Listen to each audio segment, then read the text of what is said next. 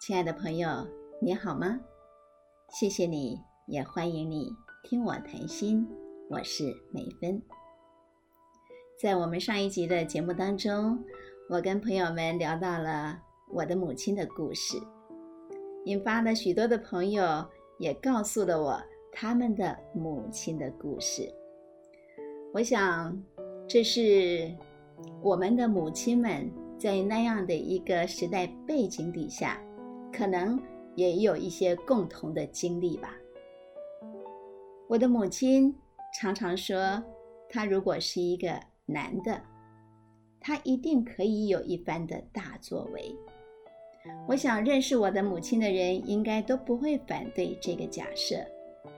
事实上呢，在他那一个物质缺乏、思想保守，而教育呢又极端的。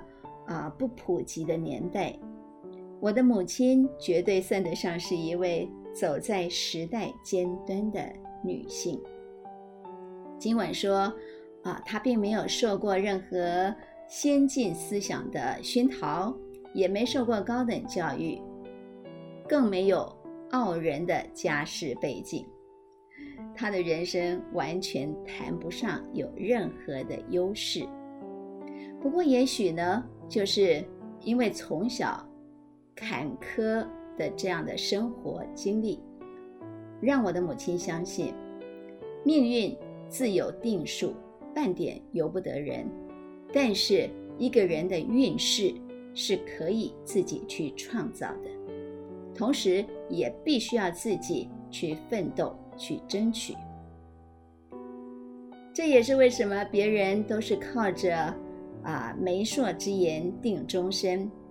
我的母亲呢，却可以为了爱情跟我的外公闹革命，因为她决意要成为自己婚姻的主人。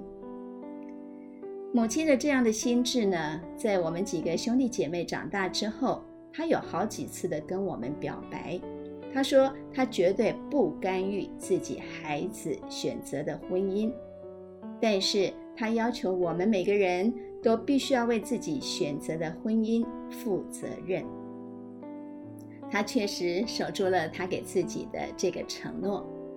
好比说，啊，我的婚姻虽然说他的心里头一开始是不同意的，但是在哭了三天之后，他还是给了我祝福，给了我帮助。这也是我一辈子铭记在心。不敢忘记的恩情。我们再回到我的父亲跟母亲的爱情故事。话说，我那个顽固的外公，当他失去了儿子，而我的母亲呢又离家出走，不跟他通信，大概有七八个月之久的那样的一个状况底下，他终于松口同意母亲。跟父亲交往，可是那个时候，父亲跟母亲已经失去联络了，所以我的母亲必须要想办法先找到失联七八个月的父亲。他按着他保存的啊那个通信地址，写了一封信给我的父亲，跟他说啊，外公呢已经同意他们两个人交往。如果说啊父亲的心意。不变，那么就可以在啊某月某日在台北圆山动物园相见。啊，我的母亲在追求爱情跟婚姻自主的这件事情上，最让我啊佩服的就是她的胆识跟她果决的态度，尤其是在六十多年前的那样一个封闭的年代。他那个冒险的精神跟勇敢果断的气魄，我想都是很少见的。呃，这个故事呢，我其实已经听了很多很多次，但是我在佩服之余呢，我还是很喜欢去探究到底我的母亲那个时候她的心里头的啊心思，她的心情到底是怎么样？她对这件事情真的很有把握吗？我会问他说：“啊，你难道不担心说我的父亲已经有别的女朋友了吗？又或者你写的信他根本没有收到呢？你不去试试看，你怎么会知道结果呢？这个就是母亲的答案，这也是她一贯的作风。她凡事呢，勇于尝试，甚至于去冒险。但是在这个同时，他也都会做最坏的心理打算、心理准备。外表看起来好像是很天真、很浪漫，事实上。我觉得他所有的心思意念，已经在他的脑海当中琢磨的啊，非常的亮透了。所以我的父亲有回信吗？没有。可是眼看着约定要见面的日子就到了，我的母亲就按着他约好的日子，提早了几天到台北。因为母亲那个时候呢，有一位。在台北荣总当护士的闺蜜好友，所以她打定主意，啊，她要到这位闺蜜好友的宿舍呢去啊住几天，好好的逛逛台北城。就算是没有遇到我的父亲，她总算也留啊游历了台北城，这个呃也不能说是一无所获。而六十多年前的台北最著名的景点。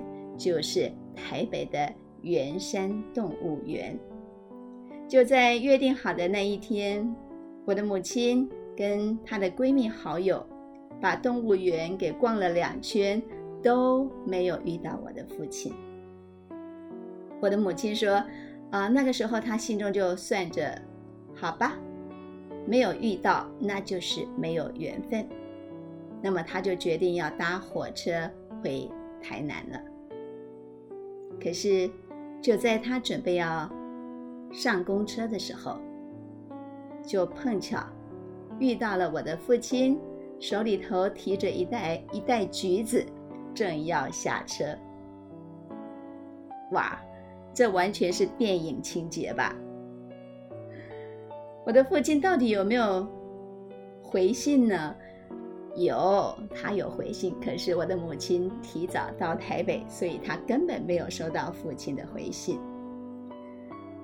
命运有他自己的脚本，这个脚本呢，安排我的父亲跟我的母亲在必然当中偶然的重逢。我的母亲心里头的感触，还有那个悸动，其实可想而知的。每一次听到这个地方，我都觉得啊，实在是好感动。可是每一次当我的母亲讲到这个地方啊，来到一个环节的时候，她的情绪很奇怪，就会自动转弯，她就开始取笑我的父亲。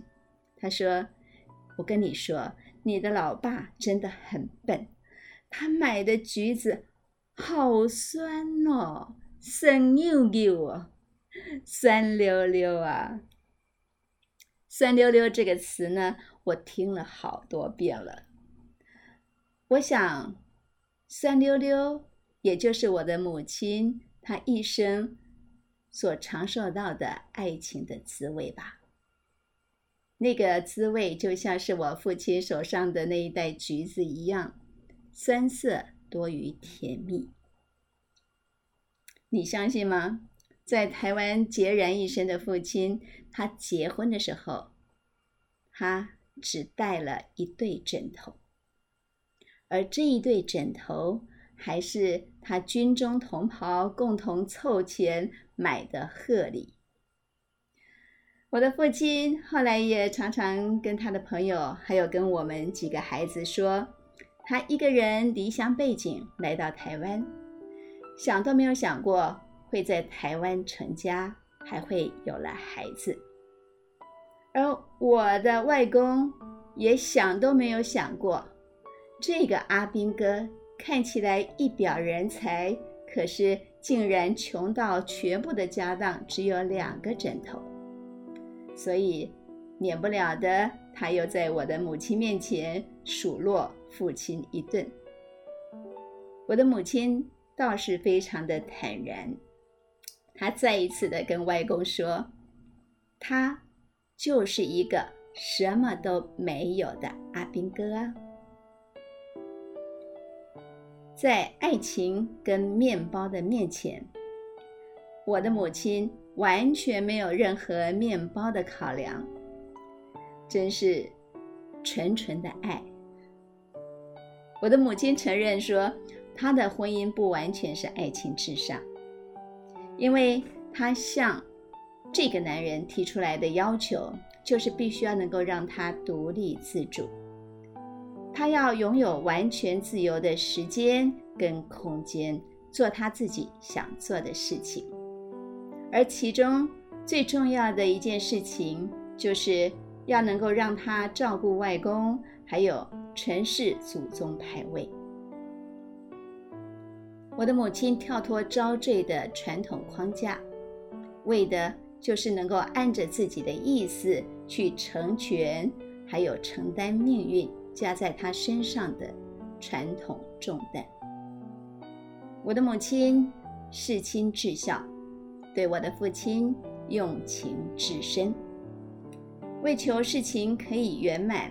他真的是用心良苦，终于在几经周折之后，他也取得了外公跟父亲双方的这种谅解跟彼此的认同，所以就展开了他成家又立业的梦想还有追求。我的母亲在台南当学徒，学的呃两年的这个理发跟烫发的手艺。所以，他说他可以靠一把剪刀走天下。确实呢，在他结婚之后的几年之内，他随着父亲驻扎的地点，游走过台湾不少的地方，都靠着一把剪刀维持家计。而我父亲的薪水，只够他自己花用。这样的情况呢，一直到他的大儿子出生之后。因为孩子呢一直体弱多病，那么在外公的要求之下，一家三口回到了台南麻豆的老家，这日子才算是安定了下来。母亲回啊决定回到麻豆去定居，就等同决定了我的出生地，还有我童年生活的形态。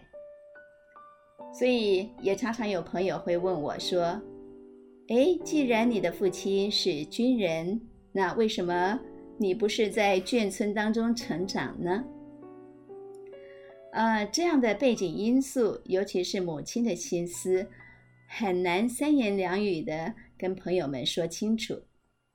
不过，我非常清楚的是，母亲的决定就让我的童年紧紧的跟麻豆这块土地连接起来。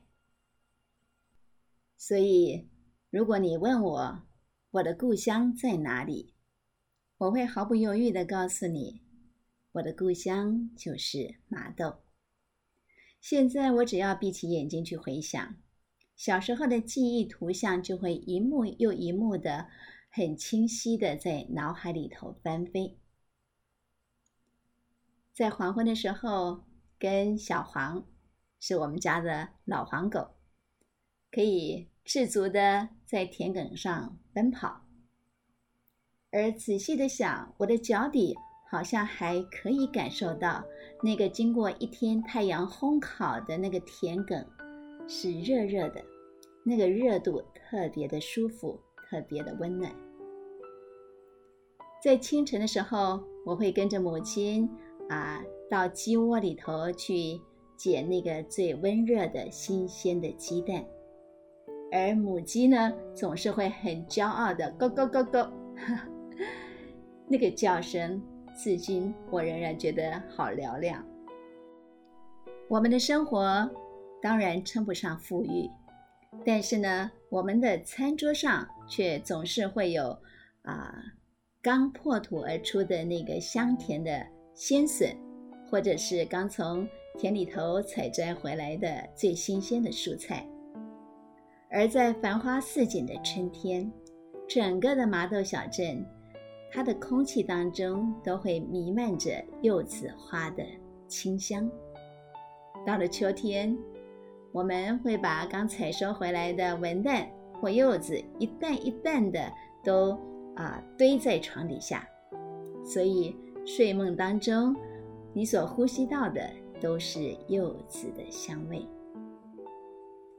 这一些都是我一生当中梦里头总是会萦绕的印象，而这一些印象滋养了我十九岁之前的生命。